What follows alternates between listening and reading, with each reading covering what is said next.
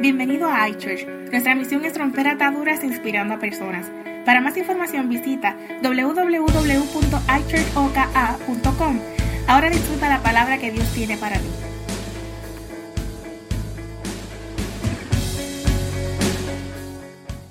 Primero. Se acercamos a la semana que comienza hoy, el domingo de Ramos, y comenzamos a reconocer a un tal Jesucristo que se sienta sobre un asno y que entra triunfalmente a reconocer su trono. Y cuando entra, dice la Biblia que la gente se le paró de frente con ramas y se las costaron frente. Pero este es el problema. El problema es que un verdadero rey no vendría sentado sobre un asno. Un verdadero rey debió haber entrado cabalgando con una caballería grande. El verdadero rey de y señor de señores no debió haber sido crucificado con sangre. ¿Qué rey patético tenemos los cristianos? ¿Qué rey imbécil que simplemente se para allí? Y eso es lo que la gente pensaba, eso es lo que la gente veía. Veía un hombre que vino a la tierra y dijo que iba a ser rey libertador. Mira, ni que te iba a sacar a ti de todas tus opresiones. Y acabó crucificado en la cruz del Calvario. Acabó humillado.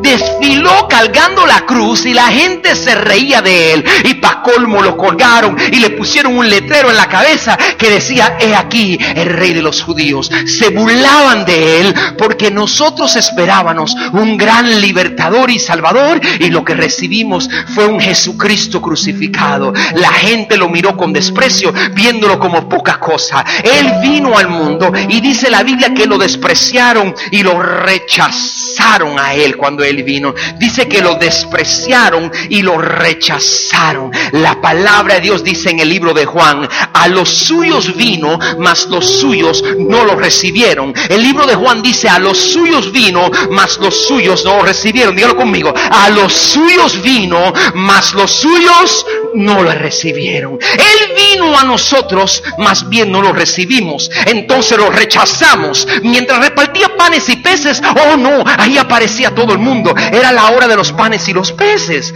Era la hora que aparecía la multitud porque iba a repartir. Pero la hora que dejó de repartir, lo cogieron en la cruz y ahí lo dejaron crucificado. Lo echamos para el lado porque no nos convenía. Ves, en el mes de enero nosotros no lo reconocemos. En el mes de febrero no lo reconocemos. Pero cuando llegó la semana de la Pascua, ay no, esa semana hay que buscar de Dios. Entonces nos acercamos a Él y cuando le convino lo aceptaron con los panes y los peces, mas cuando sacaron los panes y los peces le dieron la espalda y lo miraron como un Jesucristo crucificado y patético.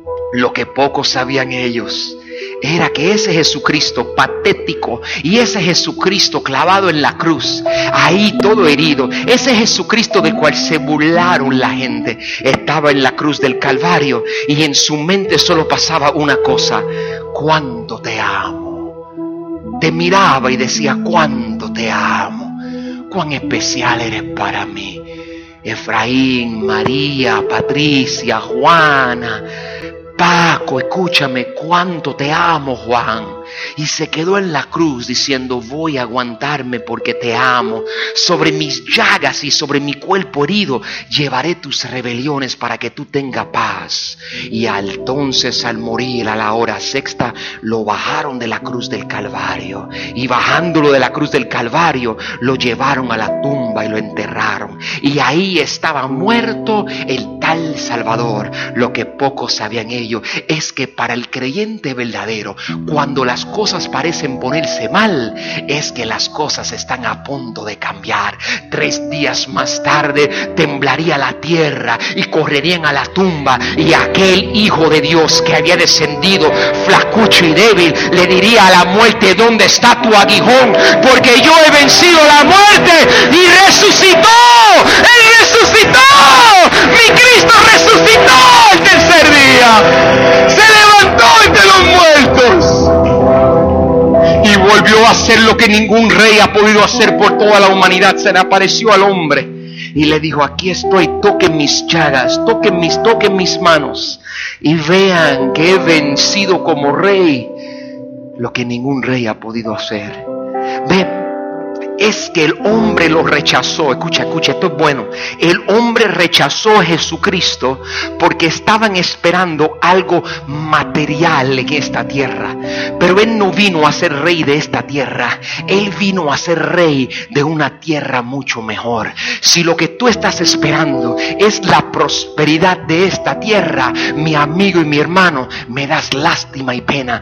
Porque tu prosperidad temporera te garantizo que cuando abra los ojos, un día ya no va a estar. Mas el que se arreguinda a Jesús de Nazaret y le dice, sé mi Salvador y Señor, dice la Biblia que ese es lavado por la sangre de Jesús y sellado con el Espíritu Santo. Y una vez recibe el Espíritu Santo, esas son las arras de matrimonio que cuando llegue el final del tiempo y las trompetas suenen, va a ir frente a Dios. Y Dios va a decir, ¿por qué te atreves a acercarte aquí? Si eres un pecador, si tú sabes que estás en adulterio, en fornicación, tú sabes que estás mintiendo, tú sabes que has robado, tú sabes que no has hecho las cosas bien, mentiroso, y tú te vas a parar avergonzado y a la derecha habrá uno vestido de blanco que te mirará y te, tú lo vas a reconocer porque te vas a acordar de la historia de la cruz del Calvario y es tu Señor y Salvador que te va a decir, espérate Padre, este me te ha reconocido como Señor y Salvador, mira su mano porque sobre su mano tiene evidencia de que me pertenece y en su mano ellos van a ver que tú tienes la morada del Espíritu Santo que te ha sellado para la redención. Y dice la Biblia que Dios va a decir, bienvenido hijo, tus pecados te fueron perdonados. Entra al gozo de la presencia del Padre Todopoderoso y entraremos a un reino eterno. ¿Cuánto esperan el reino eterno de Jesucristo? Grítame. Entonces, entonces, entonces, pastor, ¿qué te preocupa? Me preocupa que en lo que Él viene, la Biblia dice en el libro de Juan que a los suyos vino, refiriéndose a este mundo, vino al mundo y que el mundo no lo aceptó. Lo que me preocupa es que cuando yo leo en la Biblia, escucha, cuando yo leo en la Biblia, la Biblia me dice a mí que en un momento proféticamente va a venir el Mesías, el ungido, y que lo iban a rechazar. Y cuando leo en el Nuevo Testamento, en el Nuevo Testamento encuentro un Jesús que apareció y lo rechazaron. Pastor, ¿y dónde está tu preocupación? Mi preocupación está en que, déjame explicártelo de esta manera para que entienda. Déjame no complicártelo teológicamente. Usted conoce a alguien que usted ama mucho, pero hace tiempo no lo ves. Piensa, piensa. Una persona que tú amas mucho, pero hace un tiempo no lo ves. Quizás quizá hace un mes o seis meses. Quizás vive en tu país y tú no has podido verlo. Tienes un papá, una mamá, un hermanito. Tienes a alguien que tú aprecias mucho. Quizás no tiene que estar lejos, quizás está aquí mismo. Habrá alguien en esta habitación que tú dices, mira, yo amo mucho a mi hijo. Yo amo mucho y me encanta verlo. A mi nieto lo amo mucho. A mi papá, a mi mamá, a mi novia. Hay, hay alguien que tú amas mucho. Imagínate que estás en tu casa y escuchas a alguien tocar a la puerta. Y tú estando en tu casa, sabe que alguien está tocando la puerta. Y cuando te acercas a la puerta, miras para afuera y es la persona que tú estabas esperando. Y cuando lo ves te llenas de emoción y llenándote de emoción, le escupes la cara. Coges un látigo y comienzas a darle a esa persona maltratas y hieres a esa persona y le dices, vete de aquí. El libro de Juan nos está diciendo que a los suyos vino, pero los suyos no lo recibieron. La Biblia está diciendo que Jesús llegó a la puerta, pero no lo recibimos. Y tú te sientas ahí y dices, pastor, no fui yo. ¿Estás seguro? ¿Estás seguro que no fuiste tú? Hoy mismo, ahora mismo Jesús está tocando la puerta. ¿Le vas a abrir? ¿Le vas a dejar entrar?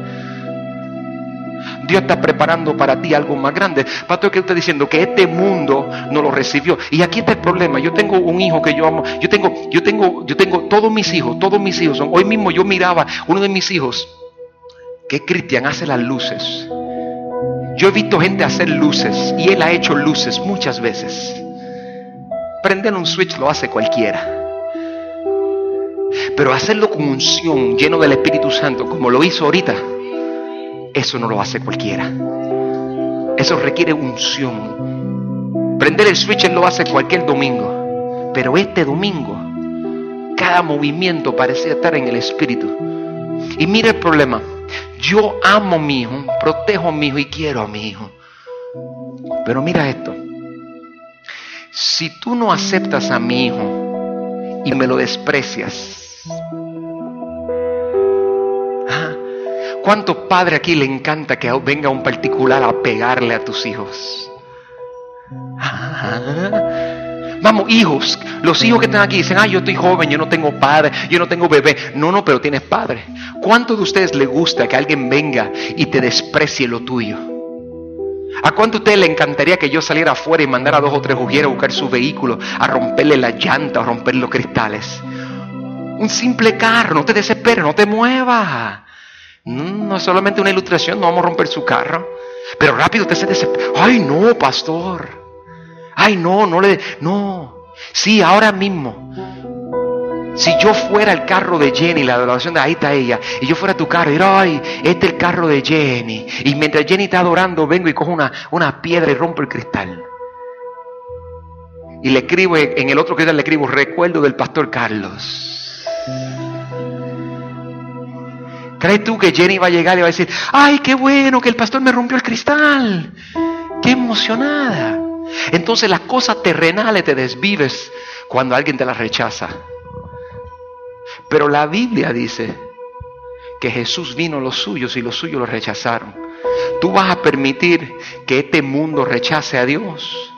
Y tú me dices, pastor, ese no es asunto mío, él vino y yo no estaba. Tú te quedas como si nada a los suyos.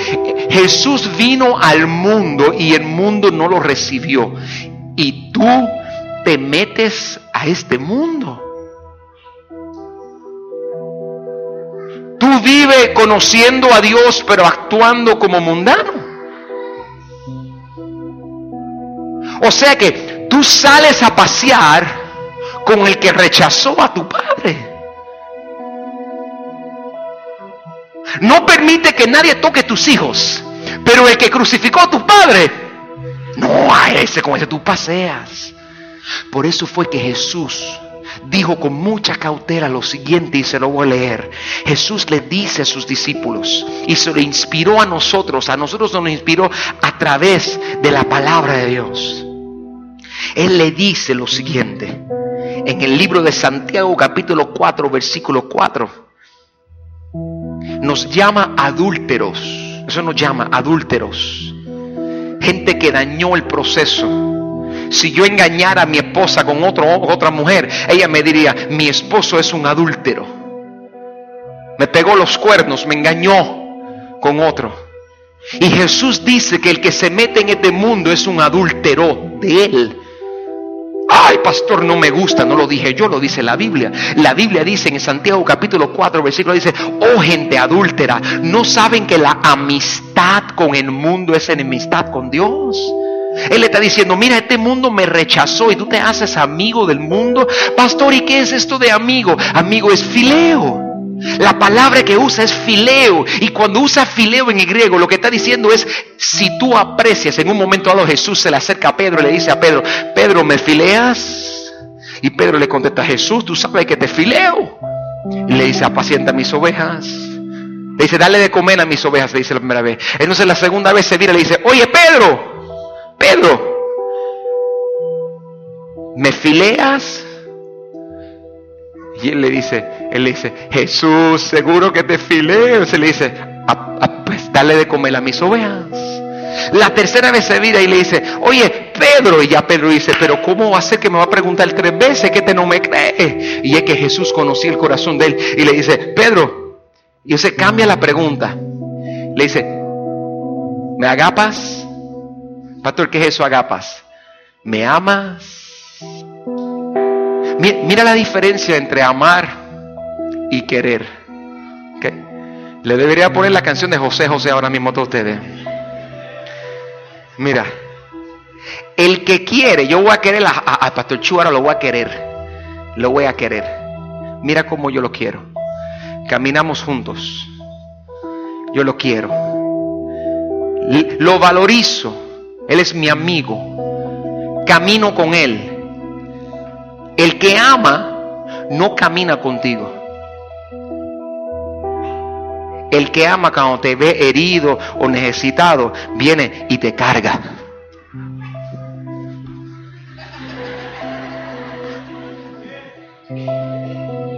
Y escucha esto. Aunque me duela, lo agapo como quiera. Pastor, ¿qué está diciendo? Cuando tú amas, tú das sin recibir a cambio. De eso se compone un matrimonio. Yo no hago porque ella hace, yo hago aunque ella no me dé nada, yo la amo. Cuando yo la agapo, mira lo que pasa, yo le doy y me da para atrás. Jesús dice en esta porción, tú lo fileas, que es cuando, tú, cuando tú fileas, tú das, pero esperas algo a cambio. Pastor, ¿qué Jesús está diciendo? Jesús está diciendo, el que tiene fileo con el mundo, él está diciendo, el que, el que va al mundo y camina con él esperando algo a cambio de este mundo, es enemigo de Dios. Pastor, ¿por qué? Porque no ha reconocido que su reino está en los cielos. Y él dice, tú no puedes caminar, hermano, escúchame, tú no puedes caminar valorizando, filiando este mundo. Ten cuidado, bendito sea el nombre de Dios. Quisiera yo tener por lo menos cuatro horas para predicar y decir que tú me entiendas esto. Este mundo bien fácil te va a presentar cosas que tú vas a decir, yo quiero eso de este mundo. Yo quiero eso de este mundo. Yo quiero esto de este mundo. Y lo vas a desear tanto y tanto y tanto y tanto y tanto que te vas a convertir amigo de este mundo. Y te crees que todo está en este mundo. Y un día vas a despertar y este mundo va a dejar de existir. Entonces va a decir, ¿qué hice? ¿Qué hice verdaderamente? Jesús dice, el que filea este mundo no me filea a mí. Entonces en el versículo 5 dice, o creen que la escritura dice en vano que Dios ama celosamente el espíritu que hizo moral en nosotros. Pastor, ¿qué es eso? Primera de Corintios capítulo 6, versículo 12 dice que la morada del Espíritu Santo, nosotros somos templo del Espíritu Santo. Pastor, ¿qué significa eso? Eh, eh, eh, vela esto. Se enoja Puggy en la calle, en la carretera, conduciendo. Y enojándose en la carretera conduciendo, viene Puggy y, maldice. Hijo de canto de... Mira. Pero se llega al templo de Dios y estando en la iglesia no se atreve a decir las palabras.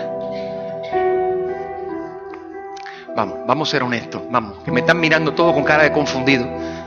Vamos a ser honestos. Tú en el mundo sabes que cometes pecados.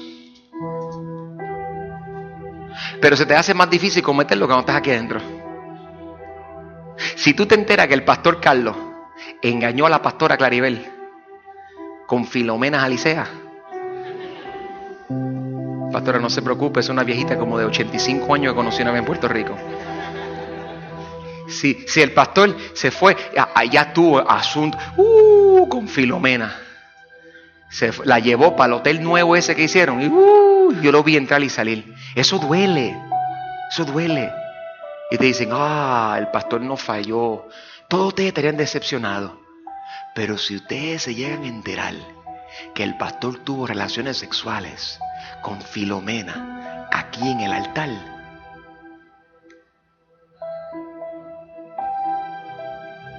¿verdad que eso como que medio enfermizo? ¿Verdad? ¿Cuánto le parece que eso es medio enfermizo? Vamos, todo, todo el que dice, pastor, eso está mal, eso está mal, eso está mal. Digo, las dos están mal, pero esta está peor, ¿no? Tampoco vayan aquí, no, el pastor dijo que puedo ser adúltero en el hotel, pero no en el altar. No, no, no puede ser adúltero y punto, y se acabó. Pero qué feo, ¿verdad? Qué feo que yo me pare aquí y comience a maldecir y hablar sucio. ¿Verdad que sí? Esas cosas no se hacen. ¿Dónde?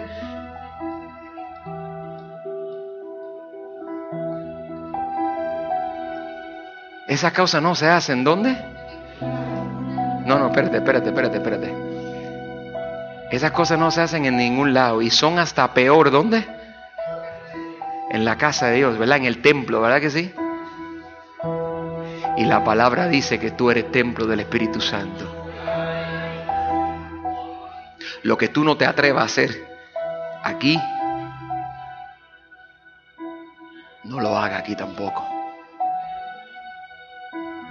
No te atrevas. Porque lo que tú haces allá, creyendo que estás lejos de la casa de Dios, lo estás haciendo en peor lugar. Esto es un edificio de bloque y papel. El templo del Espíritu Santo eres tú. Y si tú no puedes honrar el templo del Espíritu Santo cuando estás a sola, jamás lo vas a honrar cuando estás frente a la gente. Entonces Jesús dice, ¿acaso no sabe que Dios es celoso con el templo? Dios dice, ¿cómo yo voy a morar dentro de ti? Dios dice, toma, te voy a encomendar el Espíritu Santo y ¡wish! y lo pone dentro de ti. ¿Cómo es posible que tú te vayas a caminar por ahí, por las calles, lugares que no debes estar, compartiendo con personas que no deben Fornicación, adulterio, borracheras, bebiendo, barras, fumando. Y va por ahí y dice, no, que eso lo hace todo el mundo, nadie es perfecto. Espérate, espérate. Dios te encomendó a ti el Espíritu Santo. Tú sales de aquí, eres templo del Espíritu Santo y tu comportamiento y tu vocabulario y tus pensamientos son pensamientos que no le agradan. ¿Cómo tú esperas que esté el Espíritu Santo dentro de ti? Está dentro de ti afligido, contristado y humillado, crucificado. Tú estás llevando no a Jesucristo a la cruz del Calvario, estás llevando el Espíritu Santo a la cruz del Calvario. Y le está, porque Él no rechaza ese ambiente, le apesta y le es difícil. Él quiere un lugar donde Él pueda manifestarse con libertad y poder, porque tú le dices, manifiéstate. Y tú me dices, mi pastor, yo no tengo más fuerza que el Espíritu Santo. No, pero el Espíritu Santo y Dios son unos caballeros. Ves, si Dios no fuera un caballero, te hubiese matado hace tiempo. Él no obliga a la puerta para entrar. Él toca la puerta y dice, ¿me quieres recibir o no me quieres recibir? Si me abres la puerta, entraré y cenaré contigo. Apocalipsis capítulo 3, versículo. Y entraré y cenaré contigo y permaneceré a tu lado para siempre. Jesús está diciendo, yo voy a darte el Espíritu Santo. ¿Cómo es posible? Que el mundo que me rechazó es el mismo mundo que tú estás caminando y filiando por ahí. Entonces versículo 6 dice, pero, pero escúchame, tú dices, pastor, ahora me siento mal. No, no, aquí viene la esperanza. Él dice, pero Él, porque Dios sabe, Él nos da mayor ayuda con su gracia. Dios sabe que tú eres débil. Estoy hablándole a alguien. Estoy hablándole a aquel que está viendo en internet lo que no debe estar viendo, chateando en Facebook con la persona que no tiene que estar chateando, viendo pornografía que no tiene que estar viendo, viendo cosas que no edifica, viviendo en fornicación o adulterio, bebiendo en borrachera y fumando y fuera del lugar, matrimonio que están a punto de un divorcio, personas que han contemplado la fornicación, jovencitos que están aquí, de los más santitos levantando las manos y cantando, recibe toda la gloria. Pero afuera sus manos no están dándole la gloria a Dios, ni las cosas que estás haciendo y las cosas que estás hablando le dan la gloria a Dios. Escúchame, a ese Dios le está diciendo, pero mira, Dios te ama tanto que nos ha dado una ayuda que se llama su gracia. Pastor, ¿qué es eso? Que sin tú merecerlo, Dios te va a amar. Que a pesar de tus condiciones pecaminosas y lo que ha hecho, yo vengo para decirte que no importa cuál pecado haya cometido, hay un Padre celestial que murió en la cruz del Calvario para perdonarte y limpiarte y decirte toda la basura que no debe estar, yo la perdono y la limpio con mi sangre preciosa para hacerte una nueva criatura. Ahora digo yo lo que Patricia dijo. ¿Cuánto dan gracias a Dios por la gracia de Jesucristo? Por el perdón y por la misericordia. ¿Dónde están los pecadores como yo que pueden decir gracias a Dios? Gracias a Dios. Entonces nos da una ayuda por su gracia. Por eso dice la escritura que Dios se opone a los orgullosos, pero da gracia a los humildes. Detente, ¿qué es esto, pastor? Que el orgulloso, yo no necesito de Dios. A mí los religiosos no me van a decir qué hacer. Orgulloso. A mí la iglesia no me va a decir donde yo estoy mal. La iglesia está llena de un chorro de pecadores. Orgulloso. Orgulloso. Te veré arrodillado en el momento de tu desespero, clamándole a Dios, papacito, haz un milagro. Escúchame, no hay un orgulloso en esta vida que no caiga de rodillas humillado. No lo hay. Es cuestión de tiempo, espérate. Es cuestión de tiempo. Todos necesitamos de Dios. Vas a caer cuando el matrimonio tú dices, no puedo más ya. O cuando tú sabes que has hecho algo malo. Dios, ayúdame. Todos vamos a caer. Pero dice la Biblia que el, orgulloso, el que anda por ahí, no, que a mí la iglesia, que a mí la iglesia no tiene que decirme, que yo hago, yo no hago daño a nadie, yo no hago daño a nadie. Si eso mismo dice el que viola niños. dice exactamente lo mismo. Una vez entrevisté a un hombre violador de bebé. Estoy sentado en mi oficina, viene un hombre y una mujer, se siente que están sentados frente a mí. Le digo, ah, ¿cómo puedo ayudarle? Me dice, pastor, es que nosotros vamos a ser, queremos ser miembros de su iglesia. Yo dije, ah, amén, pues cómo no, pues sí, vamos a trabajar ese asunto en una clase. Queremos... No, no, no, no, pero yo quiero servirle. No, no, es que eso no es así en esta iglesia. Hay un proceso. Y viene y me dice, ¿un proceso? Yo digo, sí, que hay un proceso. Y me dice, no, si yo fui líder y yo conozco la gracia, yo, yo, yo sé lo que es esto, pastor. Yo, sí, me dice, sí, sí, sí. Me dice, mira, tú sabes lo que yo hacía antes. Y yo, ¿qué tú hacías antes, varón? Y me dice, yo violaba niñas pequeñas. Cogía bebecitas, un añito, dos añitos, tres añitos, cuatro añitos. Las raptaba y las violaba sexualmente. Y me dice el, descarado mirándome, mirándome a los ojos mirándome. Yo acababa de tener mi primera hija. El descarado me mira a los ojos y me dice, así mismo. Y hasta que yo no la veía sangrando, no la soltaba. Yo le decía, Espíritu Santo, ayúdame. Pero no era que yo quería orar por él. Y decía, ayúdame porque quiero caerle a golpes. Ahora el pecador era yo. Le dije, varón, eso está mal. ¿Tú lo que me dijo? Yo no le hago daño a nadie. Yo le decía, varón, pero es que, no, yo no le hago daño. Eso es lo mismo que dicen los borrachos, los fumadores, los que se meten droga, lo que dicen lo mismo, yo no le hago daño a nadie. Y aquí está mi problema, yo no estoy juzgándote por tus pecados. Yo te estoy diciendo que pronto tal de tu pecado te alcanza. Un día tú te levantas y dices, ay, me alcanzó mi pecado, ¿qué hago? ¿Qué hago? ¿Qué hago? ¿Qué hago? ¿Qué hago? ¿Qué hago? Y no sabes qué hacer. Y Jesús está diciendo, tengo una gracia de perdón que quiere venir sobre ti, pero a los orgullosos, ellos le daño a nadie. El que está aquí pensando así,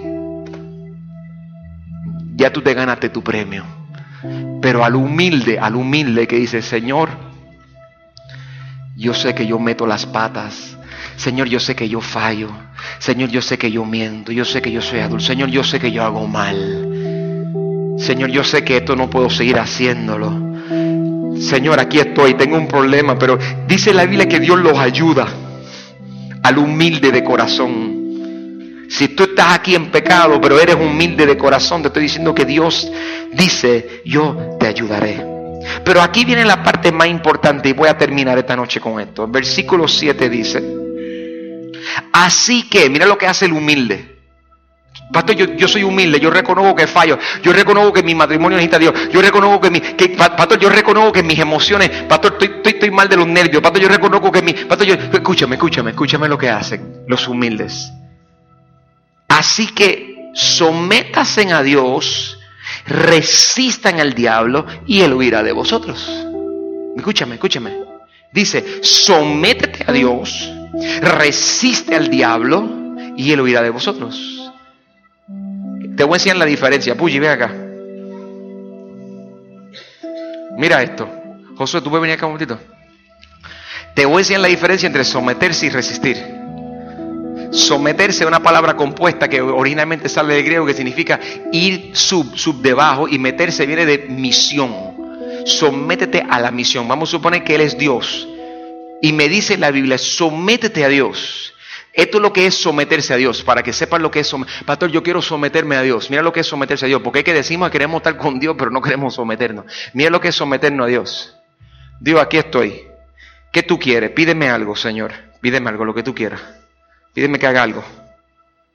Escuchó, lagartija.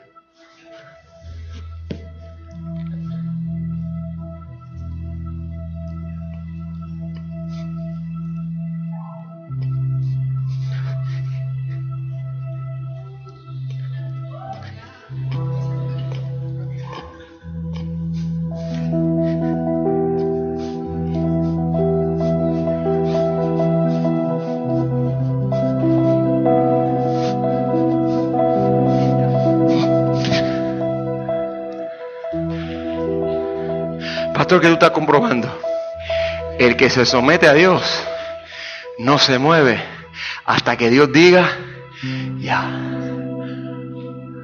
Pastor, pero te quedaste sin fuerza. No, me estoy muriendo por dentro. Pastor, pero ¿por qué no te quitaste? Porque estoy sometido. Él manda, no yo. Él dice, yo hago. Él me dice la misión y yo le sirvo. Escúchame, escúchame. El paralítico vecino tuyo necesita que tú le sirvas ayudándole. Pero Dios no es paralítico.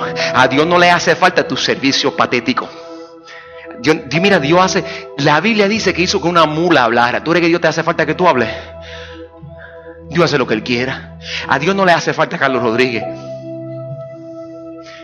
¿Tú sabes lo que es servirle a Dios? Someterse a Dios. Cuando Él da una importancia, cuando Él da la instrucción, yo la obedezco. No importa el tiempo, no importa yo sienta que pueda o no pueda, ahí me quedo, ahí me quedo, ahí me quedo, hasta que Él diga ya, ahora esto. Eso es someterse. Dios dice, sométete. Tú me dices la misión y yo la hago. Eso es someterse a Dios. Voy a servirte, Dios. ¿Qué tengo que hacer? Dime, yo lo hago. Yo lo hago. Eso es someterse a Dios. Resistir es esto. Viene de una palabra compuesta de re y istir. Re significa volver atrás. Istir significa andar con. ¿Cómo? ¿Te acuerdas la porción que él dijo que los que andan en el mundo y la filean no son de él porque tiene un enemigo de él? Entonces él dice, cuando esté con el diablo o el mundo, resístelo. ¿Y qué es eso? Que caminaban juntos y cuando él quiera irse, tú le dices no, y él te jala y tú dices no, y el mundo te jala y tú dices no, no, y el diablo te va a venir a buscar, pero por más que venga a buscar, tú resístele. No, no, yo contigo no camino. Y por más que venga el diablo a buscarte, no, yo contigo no voy. Y si yo voy y sé que el diablo está ahí, me vengo por acá. El problema es que nosotros no hacemos esto. Señor Jesús, ayúdame. Señor Jesús, ayúdame. Si estás andando con el diablo. Estás andando con el diablo. Señor Jesús, ayúdame. Señor, ¿por qué estoy en este... Señor, ¿por qué yo no salgo de esto, Señor? Señor, ¿por qué el diablo me zarandea tanto? Mira, el diablo a veces quiere soltarte a ti más de lo que tú quieres soltar al diablo. Si te pasa con el diablo para arriba y para abajo. Te pasa con el diablo para arriba y para abajo. Es por eso que la Biblia dice que tú tienes que estar sometido a Dios. ¿Por qué? Porque donde está Dios presente, el diablo está ausente. Por eso es que el domingo que viene, a las 6 de la tarde, en vez de quedarte en tu casa con el diablo, arranca para la iglesia, porque donde Dios está presente, el diablo está ausente y tiene que procurar. Y le dice al diablo, ¡fuera! ¿Y qué hace? Y te quedas sometido a Dios. Sometido, sometido, sometido. sometido. Pastor, va a terminar el mensaje. Sí, porque mira lo que pasa. La Biblia dice que si yo me someto a Dios, mira esto, mira esto. Cuando yo estoy sometido a Dios, algo pasa. Ustedes no creen esto mucho, pero está bien, no te preocupes, que, es que muchos de ustedes tratan de leche espiritual, pero yo voy a predicar algo de envianda. Cuando yo estoy sometido a, el poder es de Él. Y cuando Él me toca, yo creo esto, transfiere poder a mi vida. Cuando tú le sirves a Dios, ay pastor, estoy desanimado. Saca en el nombre de Jesús ese pensamiento.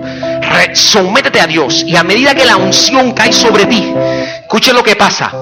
Dice la Biblia que tú no tienes ni que sacar los demonios. ¿Cómo, pastor? No, no, no tienes que sacarlo. Mira lo que pasa. La Biblia dice, someteos a Dios y aléjate de las cosas del mundo. Y cuando el diablo venga donde ti, ven, ven, ven, cuando él, y vea que tú estás sometido a Dios, huirá de ti.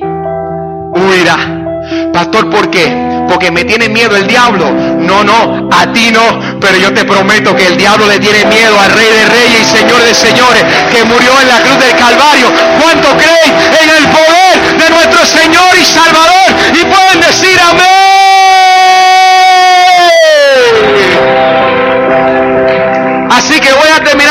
Casa. Toma, agárrate esto, que me voy, me voy, pastor, ¿por qué te vas? Me voy, me voy, me voy. Yo prediqué, si no agarraste el mensaje nunca lo vas a aprender, bótale aquí 40 minutos más. Escúchame, el mensaje voy a terminar, lo ves con home, right? vámonos para casa, pastor, ¿por qué? Porque, porque esto es así de fácil. ¿Cómo termina el mensaje? Esto es así de fácil. Está quien está aquí y se queda igual. Pero está quien está aquí, agarra este mensaje y dice, pastor, ¿qué tú estás diciendo? Que la Biblia dice en Jeremías capítulo 29 versículo 11. Dios dice, tengo planes contigo, dice el Señor. Planes de bien y no de maldad. Planes de bendecir tu futuro y prosperarte. ¿Quién quiere los planes de Dios? Alguien que grite, úsame Dios. Alguien que grite, úsame Dios. Pastor, ¿qué tú estás diciendo? Que hay un momento en que tú tienes que ponerte de pie y decirle al Señor, Señor, aquí estoy, recibe toda la gloria.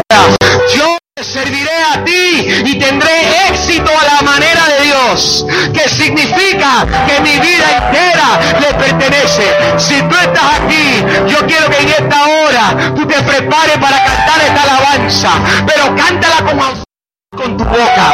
Porque si te sometes a Dios y le sirve a Dios, te estoy diciendo ahora, recuerda que te lo dije este día, que no se te olvide si es en el internet, aquí en la casa o en el radio que me escucha. Óyeme bien, te estoy diciendo que si te sometes a Dios esta noche, te estoy diciendo que hoy es el día que me escuchaste. Si no me importa dónde tú estés espiritualmente, si te sometes a Dios, prepárate, prepárate, prepárate, prepárate, prepárate.